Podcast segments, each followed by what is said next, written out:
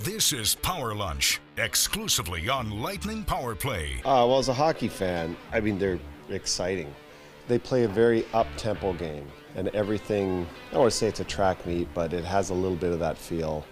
And they're just, it's a pressure, pressure, pressure, constant. Their D are always skating. And then they've got some pretty high end talent up front. And it's just not MacKinnon, Rantanen, and Landeskog. Like, Kadri's really come into his own, having a heck of a year. And so they're deep, they're fast.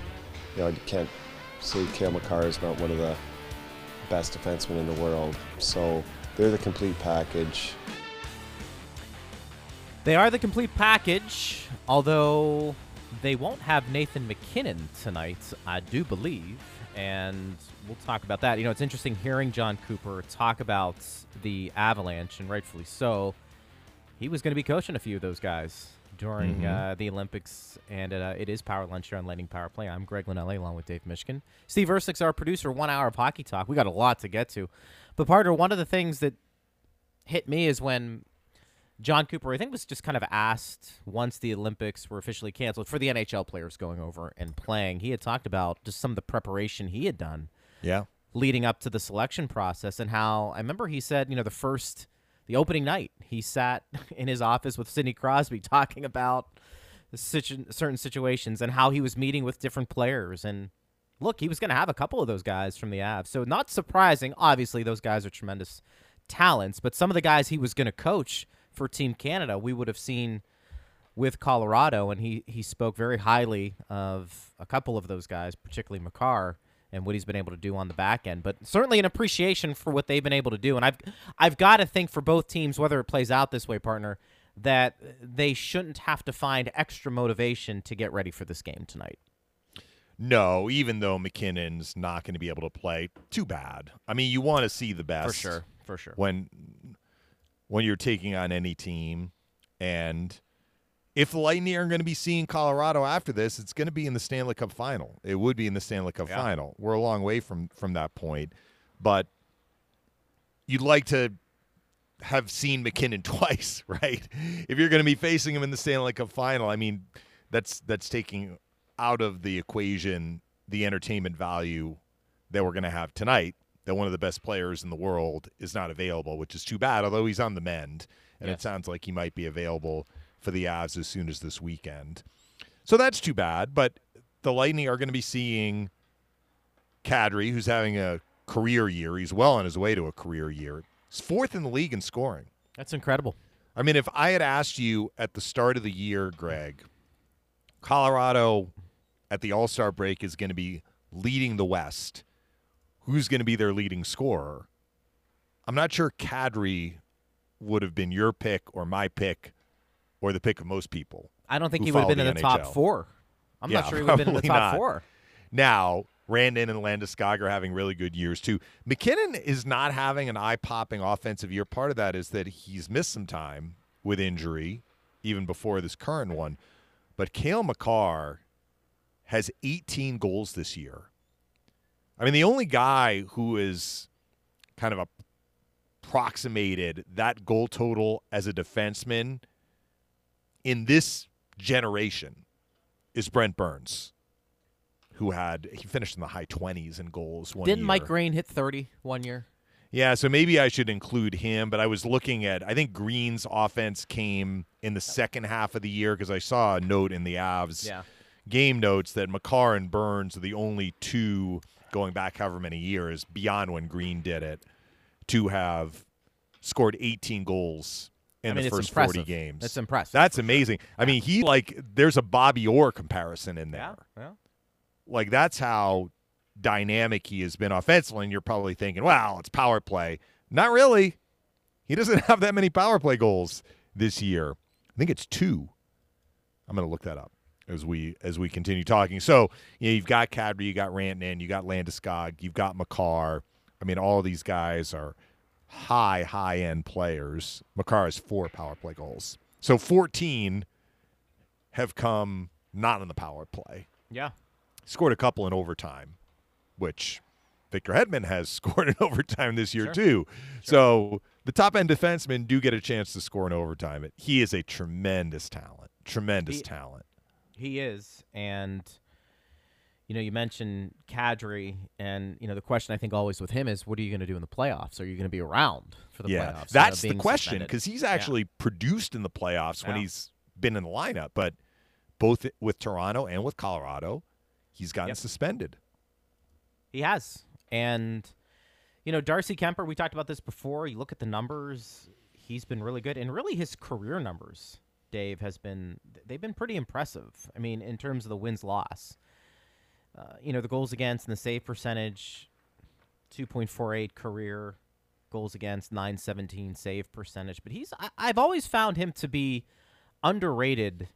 Uh, maybe it's because of the teams he's been on. Maybe it's just not getting an opportunity to start all the time in the league. But he's a bigger goaltender who has performed very well this year, and maybe he is that missing piece for them when you start talking about what they need to do to get over the hump in the playoffs. Well, look, they are one of the top scoring teams in the league. The Avalanche and Panthers are tied for first, though again in the Avs game notes they they rounded the decimal. They didn't round the decimal. they they went many decimal points past the dot to say that they are slightly ahead in terms of average goals per game. But it's not like the Avs are stinking up the joint defensively. And so you wonder, I mean, are they kind of a run and gun team? Uh, John Cooper kind of said they play at a very fast pace. So how are they keeping the puck out? Is it that they're giving up chances and Kuemper, especially Kuemper, but also Pavel Francouz, who's seven and one, he's having a Yeah. good year as the Right. backup. Is it that the goaltenders are erasing mistakes that are happening maybe more frequently than you would like if you want to be a top defensive team, or are they actually defending well? And maybe they're defending well because they have a puck a lot. They have the puck a lot. I mean, Brian Engblom on the show yesterday was talking about, you know, he saw that stat, which again is not generated from the league, so he's probably getting it from one of those, I'll call them rogue websites. Right, But right. if it's not accurate, at least it's in the ballpark, talking about how much time MacKinnon, in particular, I think he mentioned MacKinnon and Rantanen have the puck on their stick in the offensive zone. It's a lot per game, over a minute per game. So maybe part of it is the Avs have the puck so much that the other team can't generate chances. So they're doing it the way they have done it, I think. They're doing it by scoring a lot, by putting the opposition back on their heels. And I think we have to acknowledge there is a major home ice advantage for them playing in Denver. Now, there have been some Avalanche teams through the years that have not been able to take advantage of playing in Denver. And what I mean by that is, you know, the altitude can be a problem for the opposition, less so for the Avs, because this is where they play half of their games. Maybe if they're on a long road trip and they come back, they have a little bit of an adjustment. Bellemare talked about that because he spent two years here playing with Colorado. But when you were the visitor, you can get sunk in terms of getting winded if you're stuck out on the ice. And the Avs know that. And when you have a high skill, high octane team that can really put pressure on the opposition and you're playing in this building, you can bury the, the other team. By bury them, I mean like they get winded. I've noticed the second period is the period of the long change. I don't have the home road breakdown, but the Avs are tied with St. Louis for the best goal differential in the second period, Yeah. plus 22. I'm not surprised to see that, not only because they can score a lot, but the second period is the period where if you're going to get stuck out on the ice, that's not the period to have that happen because it's harder to get to your bench. So I wonder. they are a team. It's almost like a baseball team that that plays to its advantage uh, on its field, whether it's a pitcher's park or a home run hitter's park or a, a fast track in the outfield, whatever. The Avs know that they can take advantage of the opposition if they can pin them back and and and extend their shifts, which is a key that John Cooper talked about, keeping the shifts short. We'll see if the Lightning are able to do that tonight. You know, you mentioned that. that that's a, a fascinating point because that truly is a home ice, home field advantage. We've seen that with the Rockies in baseball, I think the Broncos in football. And I'm wondering, particularly, partner, when you talk about Eastern Conference teams that have to travel and aren't used to that altitude change, what their record is against Colorado on their home ice. Because I'm wondering if in the Western Conference, while it's still an advantage for Colorado defending their home ice, if those teams can you be adjusted to that a bit better than a team in the East when you're basically seeing them maybe one time on the road, especially somebody who competes in the Central Division against Colorado?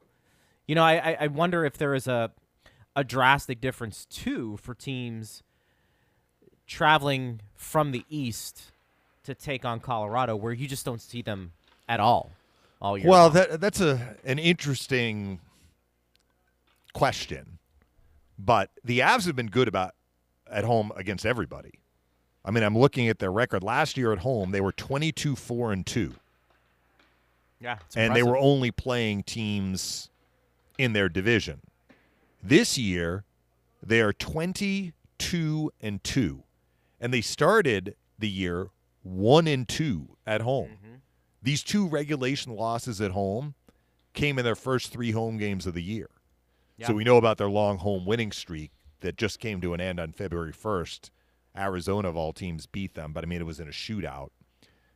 So since they started the year 1 and 2 on home ice, they've gone 19 0 and 2 in their last 21 home games. That's impressive. And that's against teams from the East, from the West, from the the Pacific time zone, from low altitude locations, from high altitude locations. I mean, Calgary is a high altitude location. So it's not like they're only facing teams that, you know, are low sea level type teams, right? Right. That have to come to the Mile High City. I just think they're a really good team, and where they play helps them kind of consolidate that advantage. That's fair. Having said that, the Lightning have won the last two games they played in this building. With Nikita Kucherov scoring an overtime game winner in the early part of 2020, and the year before, a game that was early in the season, Kucherov scored the only goal in a one nothing win here. Yes. Vasilevskiy's only win against the Avs in his career was a shutout. As I just mentioned, he's one, two, and one against Colorado. And you had mentioned these teams played earlier in the year, and Makar actually had what the game deciding goal in the shootout. Yeah. Correct? Yeah. So that was a 3 3 game. The Lightning fell behind three times. We talked about the Lightning scoring six attacker goals. That was one Yes. of the games where they scored a sixth attacker goal. And again, it wasn't like in the last minute. I mean, it wasn't five minutes left, but point sixth attacker goal came with two minutes and 35 seconds left. So again, John Cooper wasn't afraid to pull the goalie early. That shootout went six rounds. Yes. I didn't really remember that. I'm looking at it now. The Lightning actually scored two goals. They got goals from Hedman and Stamkos. But the Avs got goals from Rantanen in round two that tied the shootout at one. And then Stamkos scored in one, two, three, the fourth round. And then Landeskog scored to extend the game. And then in the sixth round, Makar got the, the shootout winner. So it was a really close game. I still maintain, though, I'm not sure either team had really found its game at that point. Yeah. The Avs were just one and three coming in, and the Lightning were two and two at that Right. point. And then the Avs went home and lost that other home game that they would drop to Vegas. They were two and four at that point, and then they took off. Yeah, I feel like we had Mike Chambers either on our show or on the the network broadcast, and I, I remember he was uh, somewhat critical of the team and kind of where they were. And I'm trying to effort to get him on tonight for the broadcast. I'd be curious to get thoughts on where the team is. You mentioned Kucherov.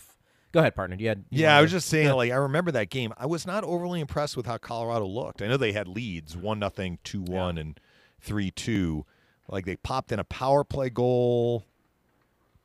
They just they didn't have a lot of pressure. I mean, they did really well in the overtime, but before the overtime, they only had twenty two shots for the whole game. yeah. Shots at the end of regulation were 31 22 Lightning.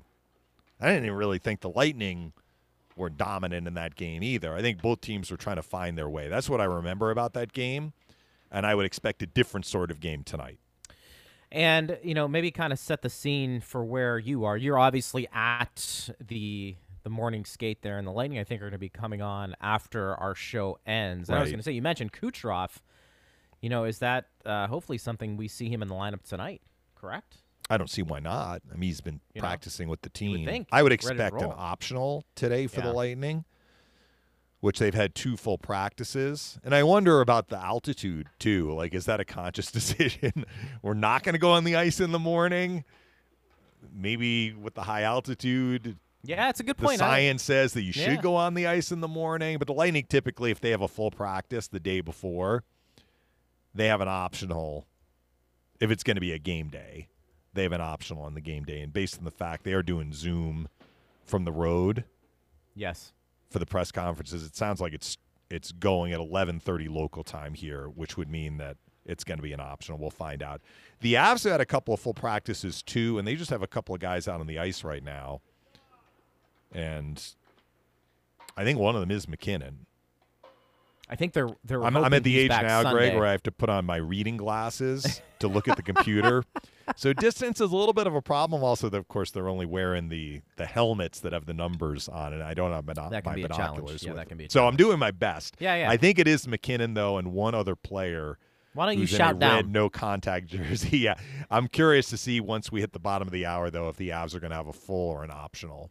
I think I. I read where their effort they're- they want him back hopefully on Sunday. Yeah. and I know uh, John Cooper talked about yesterday with Cernak, maybe looking at that game. We discussed this yesterday, Tuesday, against the Devils, and you know we'll kind of see how that all plays out. It'd be nice if the Lightning could uh, you know have Cooch back in the lineup tonight, and you would think the goaltenders get broken up as well. Maybe Vassy tonight, you would think, and I would Elliott expect. tomorrow against Yes. Arizona, um, just to get him a start in this month of February where there aren't a ton of games. We do have a, a couple of questions starting to trickle in about this game. We'll get to that in a bit at Bolts Radio.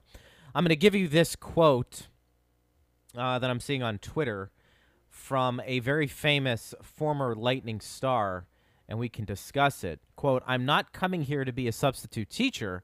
I have every intention of being here a long time, but I'll have to prove myself again and earn it, end quote. And that comes from Marty St. Louis. Partner, I don't know about you. I was um, on Twitter. I don't know when this was. You could probably see my timeline when I retweeted out Kevin Weekes's report that he was hearing uh, Marty St. Louis was going to be named the interim head coach for the Montreal Canadiens. He's having a press conference right now, by the way, as we speak. And I have to be honest here, I, I had to do more than a double take. That caught me off guard. And then there was a, a tweet, and it might have been a rumor. Maybe it's confirmed at this point. I don't know. I haven't seen anything that Vinny Lecavalier was also going to join uh, uh, the staff in some capacity in Montreal. But for sure, obviously, Marty being the head coach. And I don't know about you. I, I- felt like that came out of nowhere. And maybe it speaks to where Montreal is as an organization and how far they have fallen. They're willing to see how the rest of the season plays out to see if Marty can turn things around. But uh, we know, obviously, a Hall of Fame player, uh, but no NHL coaching experience Mhm. jumping right into Montreal. What are your thoughts on that? So I think there are a couple reasons why it came out of the blue. First of all, he has no NHL head coaching experience. Second of all, up until this point, he had talked about wanting to stay involved with his sons and their hockey journey, and he coached the teams that his sons were on. Now, his two older ones have moved on. I think one is in college and the other might be in the USHL. I'm not sure about that. I think that sounds right. Maybe the youngest of the three and isn't isn't way younger. so he may have moved to the point that Marty isn't coaching him anymore. But I think Marty's wish was, at least in the short term, I'm going to be involved coaching my sons, but after that, I mean, I think it's it's not a surprise that he has wanted to be involved as a coach in the NHL. I think that he has that pedigree of understanding the game, thinking about the game. And he's been pretty outspoken about like how he watches the game. He thinks about the moves that coaches are making. He did work with John Tortorella on Columbus's power play in the year that Columbus beat the Lightning in the playoffs, but he didn't he didn't stay there, and I think part of that were were his his you know family considerations. Family commitments. Yeah, right, right. So, from the standpoint of no NHL head coaching experience, and I think a lot of us didn't realize that the time had come where he was ready to to make that move. But I guess he, he is clearly, and I did know his two older boys are are not at home anymore. Let's let's put it that way that that they are playing elsewhere. So from that standpoint, I think it's a little surprising just because we weren't aware that he potentially put his hat in the ring. On the other hand, this is I will call it a low risk move for the Canadiens. I mean, I guess nothing is low risk. You know, you're entrusting your team to somebody with zero games of NHL head coaching experience for the ha- second half of the season, but it is an interim tag, and they're going to reassess at the end of the year. So if it doesn't work out, they can decide to go in a different direction. And if it does work out, then they can negotiate a contract. Of course, they're also going to be paying Dominique Ducharme for the next two and a half years because he got a three year extension after he took the Canadiens to the Stanley Cup final last year. So, from that standpoint, like it's aside from the fact that you're entrusting your team to somebody you hope he steers the ship in the right way, but there's a little bit of an unknown there because he doesn't have a track record of being an NHL head coach it is fairly low risk. And there is no question that Marty St. Louis knows the game.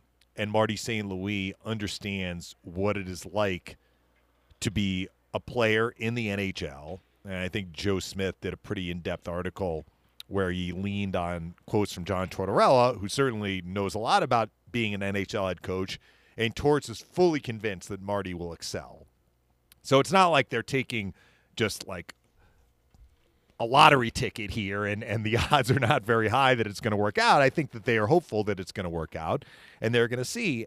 And and the other point I, I will mention is Jeff Gorton, who is now, you know, in Canadiens management, does have a relationship with Marty St. Louis because he came from the Rangers organization and that's where Marty finished his career. So, you know, he knows Marty personally, knows what he's about. And while I'm guessing it was the GM's decision ultimately, Kent Hughes made the hire, you know, Gorton, I'm certain, was involved, and and the fact that he knows Marty on a personal level from their time together in New York was not insignificant.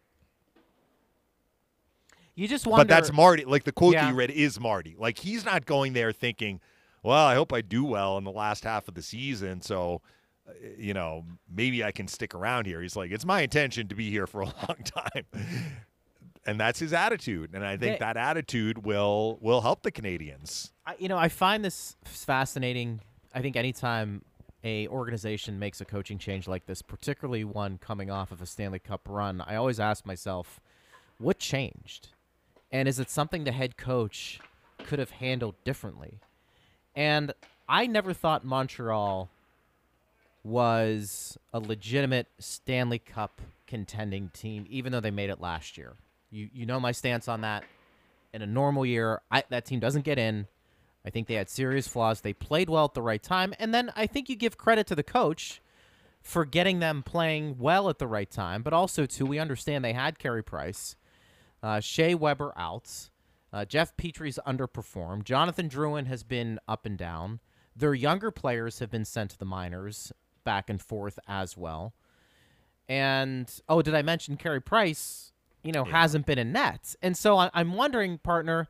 That's a tough hand for And- any head coach. Well, it is, and you but but then you resign him. You sign him to a contract extension. So something had to change within the confines of how the team was playing, maybe effort wise, that led them to this change, and also signaling maybe they felt like it just wasn't salvageable anymore, which is hard to understand because again, you have to factor in Montreal had a lot of deficiencies even with the cup run last year. And the players that did get them to the cup, mainly Carey Price, isn't in your lineup. So how much of that is on the coach, particularly when you know you're you got to count every dollar and make it count in today's economy? That you let go of a head coach who got you to the Stanley Cup final, and then you hire a guy who doesn't have any coaching experience. Now, Marty may end up being great. And I agree with you. I think in some ways, is this one of those things where Montreal was like, you know what? Things are going pretty poorly right now. Uh, let's see if Marty has something here. If not, no big deal. We, we can move on at the end of the year. But if if we have something here, we'll look like it, geniuses, and maybe we can all build our team together with this new and upcoming coach, who's a Hall of Famer from here, and we can start to get back to respectability.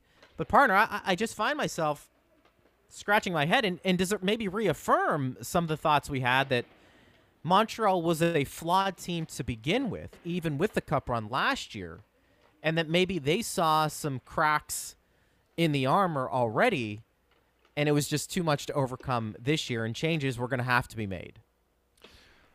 So I think the question the Canadiens have to answer is not will Marty St. Louis, as the head coach, help this team get back into the playoff picture or go on like a 750 winning percentage in the second half of the year.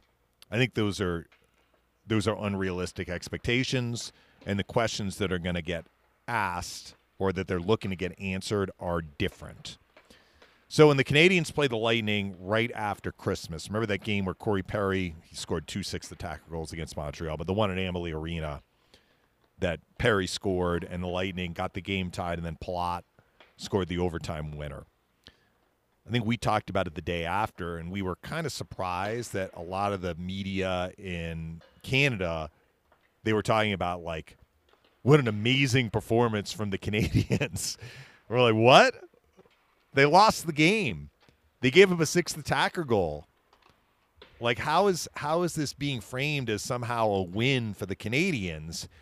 I think it tells you where their team had been and has been since that game, which is to say, playing hard and being competitive, that was the exception rather than the rule. And when you start seeing that and you're in management, and keep in mind the management that fired Dominique Ducharme was not the same management that gave him the extension. Correct. That's a good point.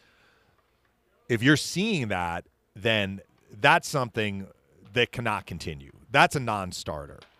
So I think the questions that are going to be asked and hopefully answered to management's liking with Marty behind the bench how hard is this team competing? What kind of jump do they have? Are the young players going to find this is something we hear Brian Engblom talk about a lot, but are the Caufields and the Suzukis and the Romanovs, and those are three of their their younger players that they feel they're going to build this thing around. Do they have joy in their game? Are they playing with a jump in their step? Are they getting rewarded, even if they're not necessarily winning? What does the team look like down the stretch? Understanding that this is not going to be a year that we're going to make the playoffs and, and make a run for the cup like we did last year. And I think Gorton and Hughes understand that they're going to have to do some kind of a makeover with the roster. And maybe there are some guys they can move at the deadline to acquire, you know, picks and prospects and start that process. But part of the process is getting a guy behind the bench that is going to have this team play hard from beginning to end, no matter what. And I don't know. I think Marty St. Louis is going to demand that.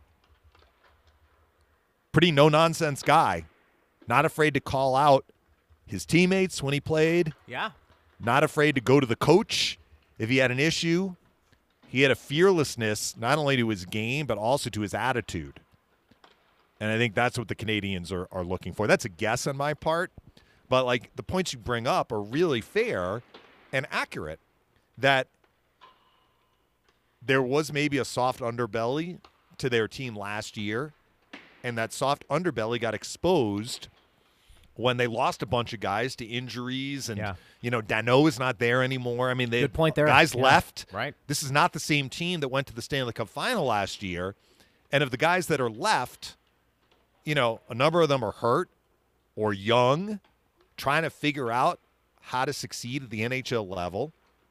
And they just didn't have a lot beneath kind of their leaders that that helped them get to the Stanley Cup final last year. But that can happen to teams. It doesn't mean that you can't play hard. And I go back to that game right after Christmas at Amalie, and I think what was notable to the people that cover the Canadiens on a regular basis was, boy, the team really played hard. Yeah, That's they played hard. Yeah, they did. They were facing the team that took away their Stanley Cup last year. I'm not surprised by that. But then they go to their next game, and it's flat again. yeah, it's, That's it's I think what they were seeing, Yeah. which is why Ducharme wasn't going to stay on as head coach. And I think I think it's easier to make a move like this now when you know you're where you are in the standings. And as you said before, and I'll I'll reiterate it, it almost feels like you're playing a little bit with house money because if it pans out, great. It's a tremendous move. Right. If it doesn't, okay, it's it's for a couple of months. Coach's salary doesn't go against the cap, too. So, I Yes. mean, Dominique Ducharme is going to get paid here for the next little bit. Yeah. But other than the fact the Canadiens are cutting him a check, I mean, they've been able to move on and, and bring in a new head coach. Having said that, I don't think that they wanted to pay two former head coaches at the same time. So they're giving Marty an interim tag and they're going to reassess at the end of the year, which that's that's a smart play. That's a smart way to go. And for Marty, he's like, I'm going to show them that they need to re-sign me based on what I do And here you in know the next few months. you don't bet against guys like Marty St. Louis because to come where he came from and to become a Hall of Famer, I know that doesn't translate into a head coach and being successful there, but there's there's an inner fire that burns with players like that, with a person like that, and you know he's going to bring a different voice to that locker room, which is probably something they all need. And we'll see if that plays out. Bob wants to know any truth to the rumor that Vinny has been named assistant GM in Montreal. So, partner, I had heard that. Yeah, I hadn't heard any of that until you mentioned. You I said heard that. assistant coach though, and No, no, not like assistant consultant. coach. I, I, I was more just to join them in like an assistant role capacity. It could have been in the, the management side. Okay. I didn't I didn't see if it was going to be behind the bench.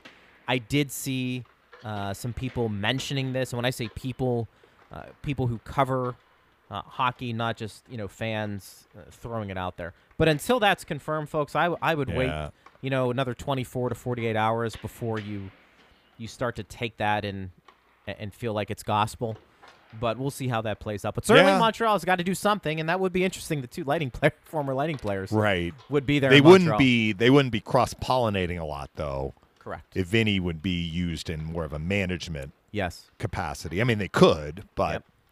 Marty's going to have enough to to do and to keep him busy here to try and get this ship turned around. and that's what he's getting paid to do in the interim. We'll talk more about that. If you have reactions to Marty going to Montreal, you can. Uh, you want to talk about the game tonight, Tampa Bay, Colorado, two of the best teams in the league. A lot of firepower, as we know. Dave is in Colorado. We'll talk to uh, him a little bit more about the game tonight with you.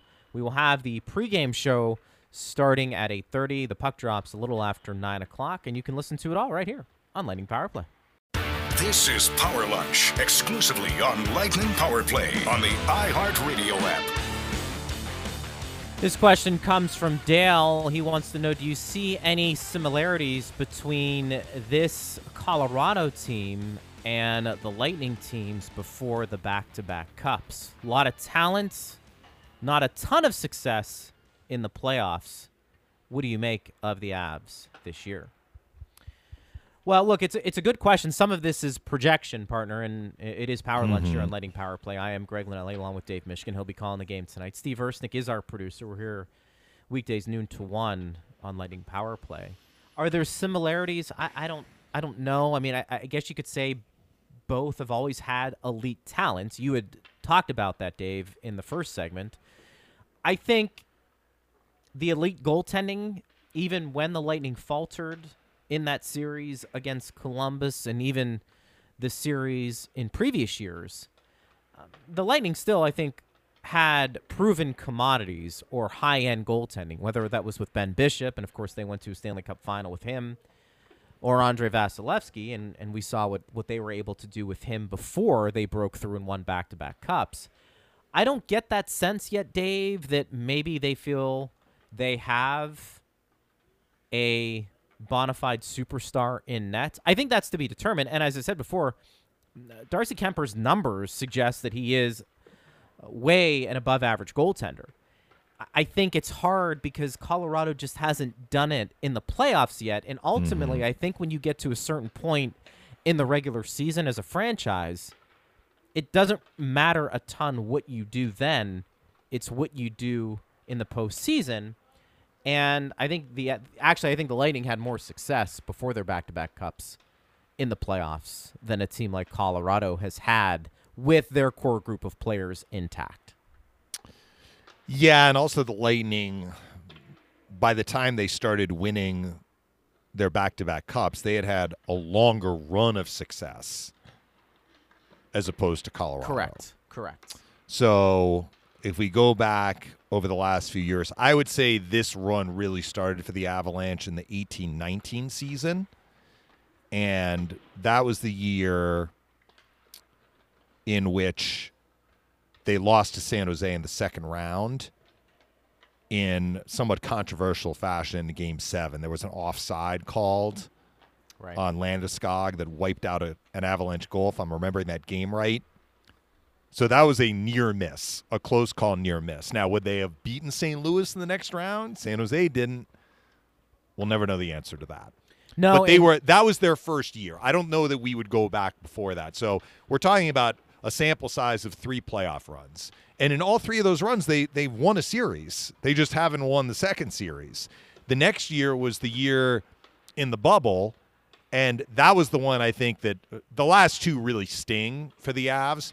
But that was the year they lost to Dallas, where they fell behind 3 1 in the series. They roared back, forced a game seven, had multiple leads in game seven, including a goal from Vladimir Namestnikov late third to go up by a goal.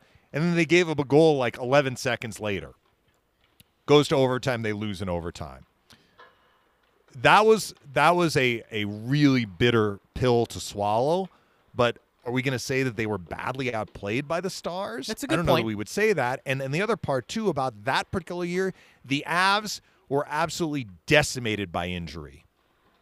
They lost so many key guys off their team in that playoff year. And remember, you can only bring so many players to the bubble. Yeah. So uh, they were somewhat handicapped in that one based on circumstances. And then you have last year, and they lose to Vegas.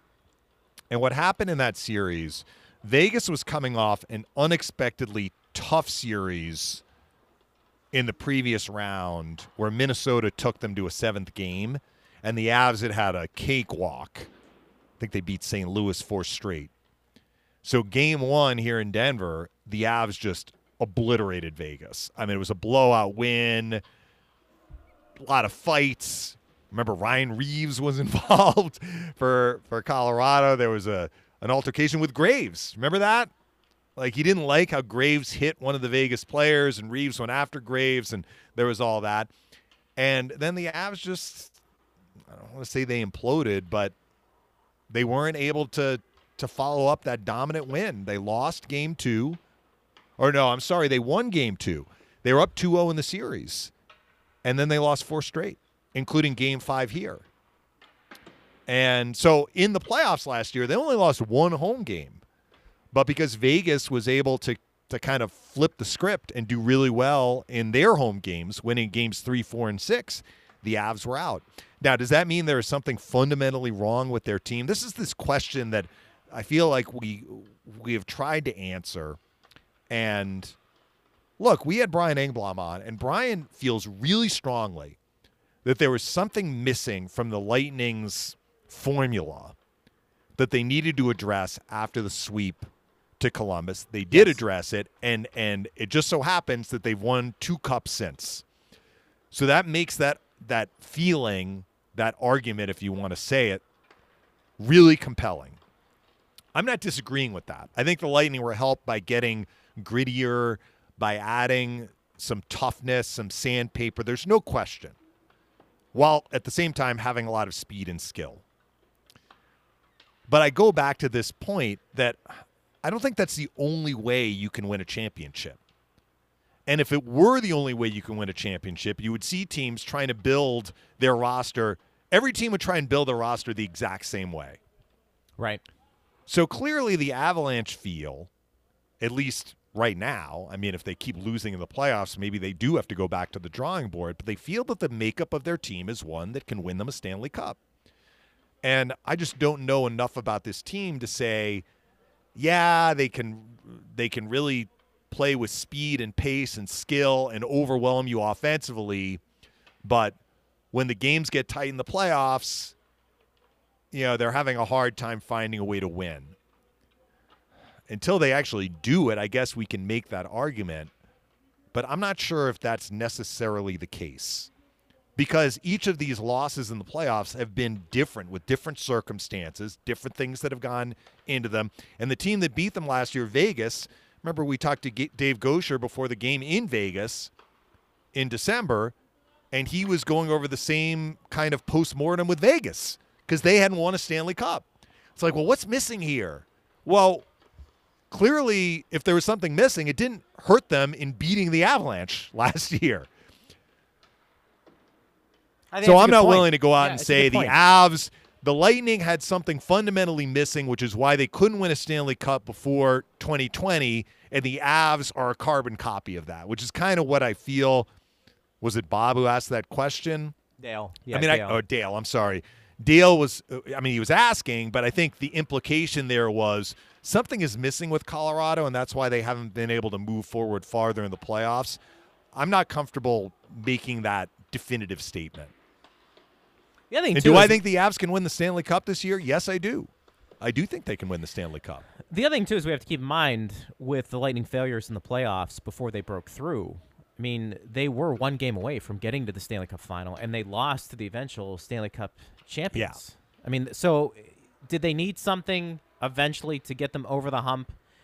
I, I guess looking back on it now, the proof would be in the pudding with the way they addressed their roster and how maybe they tinkered with some things. So I think that that would be correct in breaking it down because the proof would be in the pudding.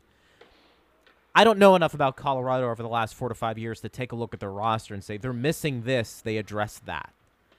Uh, right. You know, and I, I think it's fair to, to see how this all plays out. I think the other thing, too, experience does go a long way. And some of the failures maybe they've had in the playoffs, will that harden them this year? Yeah. And you will they be learn. better? You can learn from it and grow from it. That's the hope, anyway.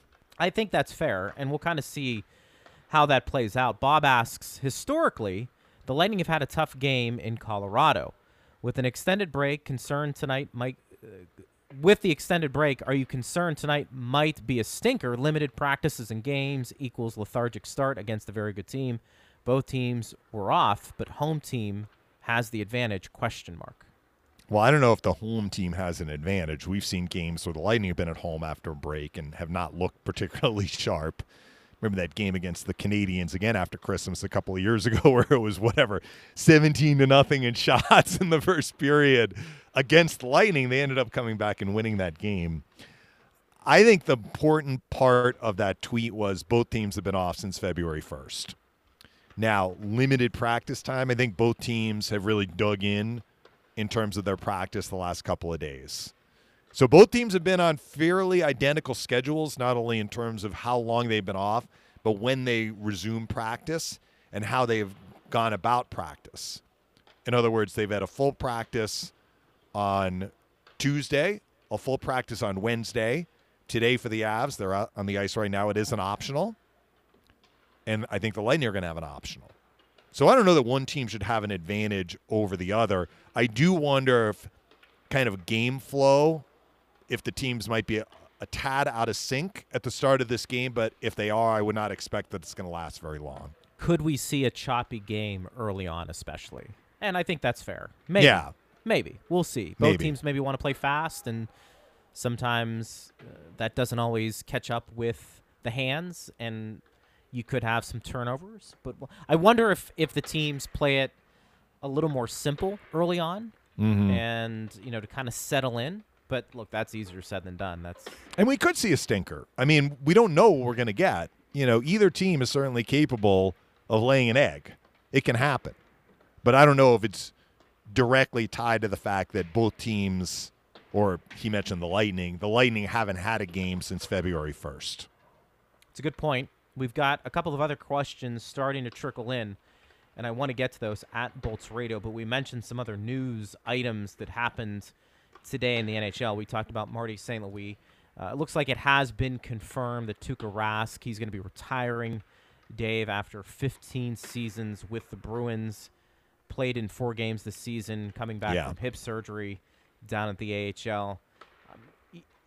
Very rarely does an athlete get a chance to go out on his terms, whether it's a trade or whether it's just an injury and you can't perform uh, the way you want to. I think there was some hope that the Bruins would like and would get Rask back at some point, and that maybe he'd be playing at a level that would be comparable to some other some of the other better goaltenders in today's game.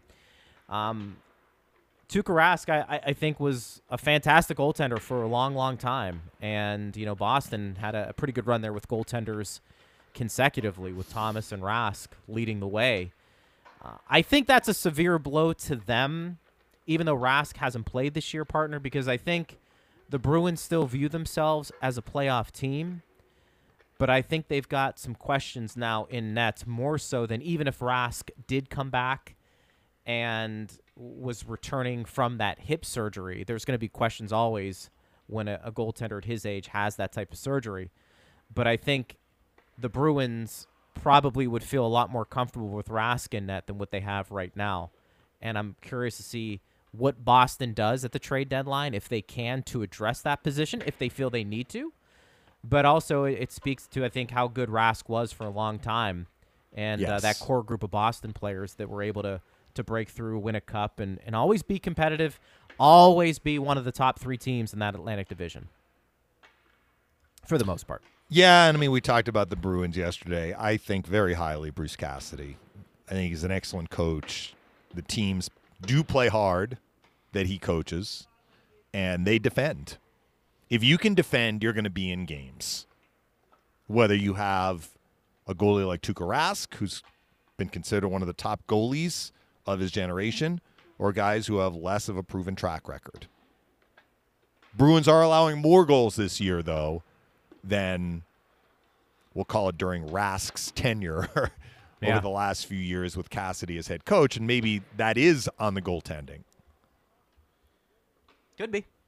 It could be, but Time will um, tell. If that, they if still is- have a fairly comfortable cushion, though, yeah, to get in the playoffs, and then we'll see how they do. And then I mean, they you- did beat Washington in the playoffs last year. Yeah, that's fair.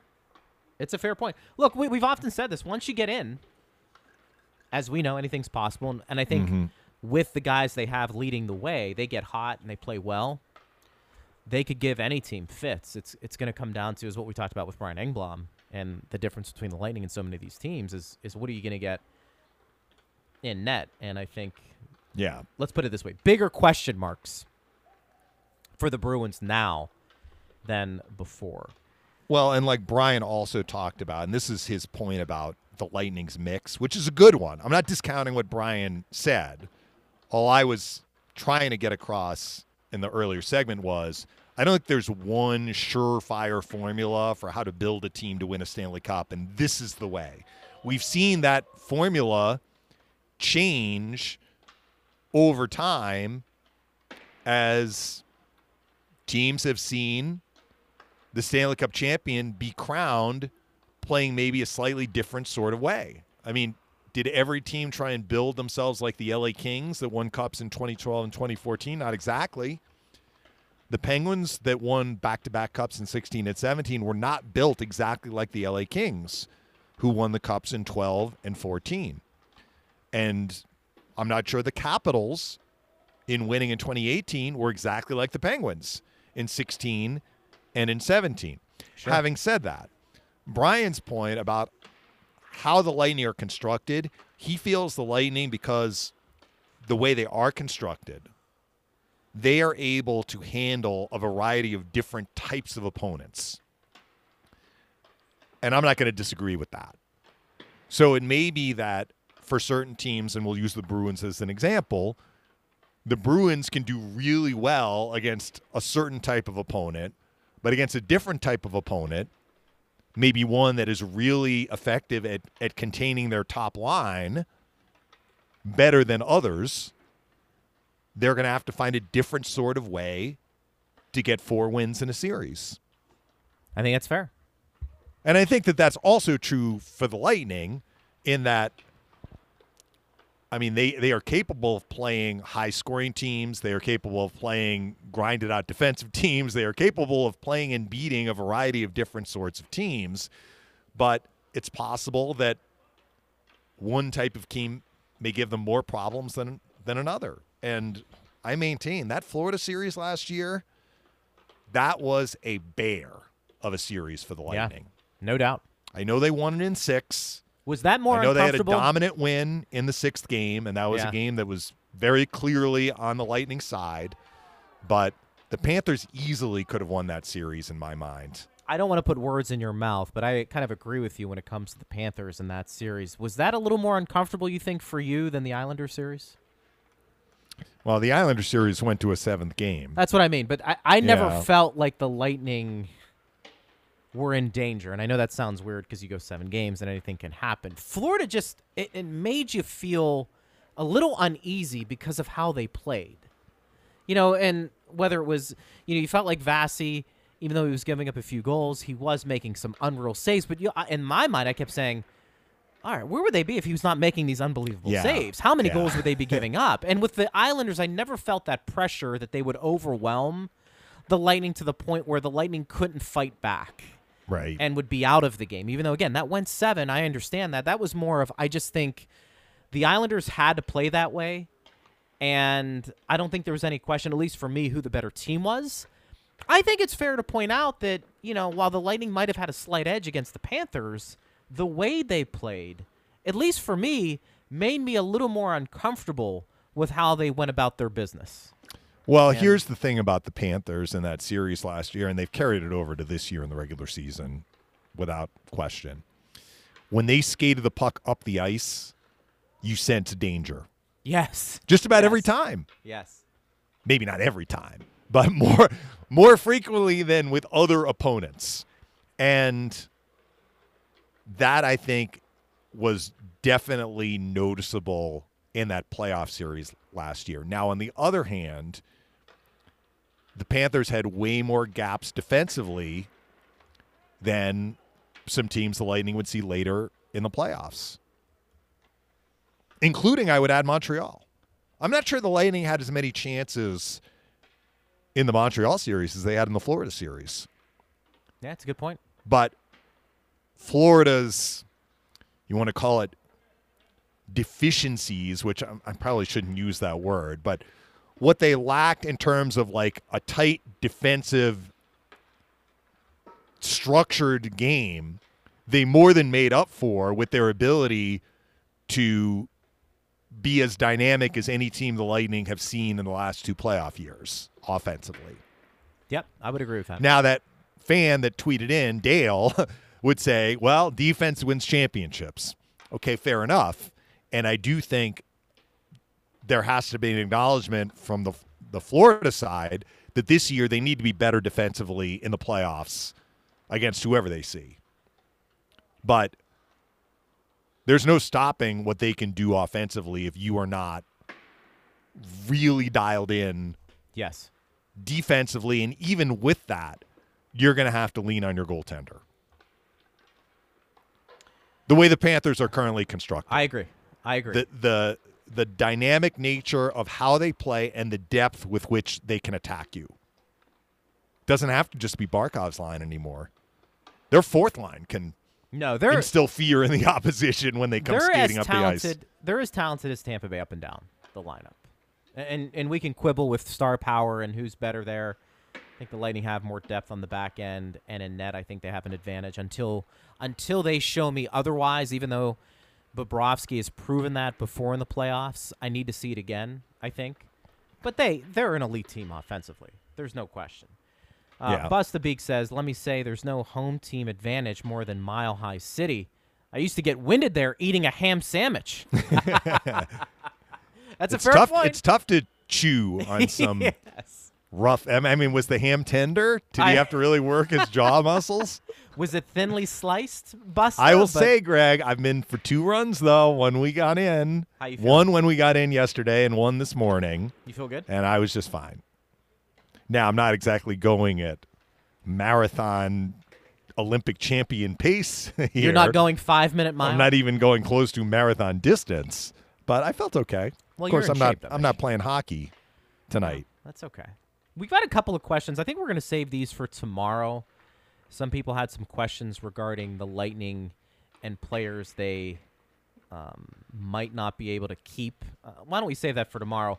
Basil, by the way, I, we need to sneak this one in because this is a uh, a family question. Mish, he goes, "Hi." Since we're in the midst of the Winter Olympics, I'm wondering if Dave has family connections to Vladimir Myshkin, who was the USSR goalie who replaced Tretiak in net against the USA in the Miracle on Ice game. How yeah. about so, that? so my heritage is Russian, although I will say that the Mishkin side of the family, when they came to the United States, and it was a long time ago, I think they were in a part of Russia that is now known as Poland. How much the map has Gotcha. changed. Gotcha. going back Gotcha. Right. more than a century. But I don't think so. I think Mishkin in Russia is not exactly like Smith or Jones, Okay. but How about that? there's question, probably more than a few. I, I I knew of the name. I will tell you, Greg, that you know when Myshkin came in in that 1980 game, USA rallied and won. The two third period goals they scored were against him because Tretiak had been pulled after the first period. You know that was, I mean, Cold War was maybe not at its height, but It was there, right? you know, people knew it like. Mishkin. Mishkin plays for Russia. Isn't your last name Mishkin? Things are a little different now. What's going on, Dave? I know. when I first, I love that. and this is when Vasi first came to the Lightning. One of the first conversations I had with him wasn't even really much of a conversation because Sure. he didn't speak much English at the time, but. You know, he acknowledged that I, I think he's had some interactions with that Myshkin, the one that played on the Russian Olympic team. I think he's still involved with with goaltenders in Russia. Interesting. I don't think Vasi like Vasi wasn't wasn't his pupil. Like he wasn't Vasi's coach. No, no. They had crossed paths. That's a pretty cool. point. That'd be a nice conversation. Be an interesting. yeah. But to answer Flashback in time. uh, Basil. Basil's question, Yeah, not yeah, that yeah. I know of. Not, that I know of. Basil, we appreciate the um the question though. Good stuff all the way around. All right, partner, that's gonna wrap it up for us tonight. I'm gonna talk to you uh, during the pregame at some point, and then you got the game call, and it should be a good one. Lightning and Avs. Talk to you. in a bit. Hopefully so, and we'll we'll break it all down tomorrow. Yeah, it'll be good. We'll be back at it noon to one. Thanks to Steve Ersnick as always. I am Greg Linelli. Thanks for listening. We've got the pregame for you tonight, starting at 8:30 on Lightning Power Play.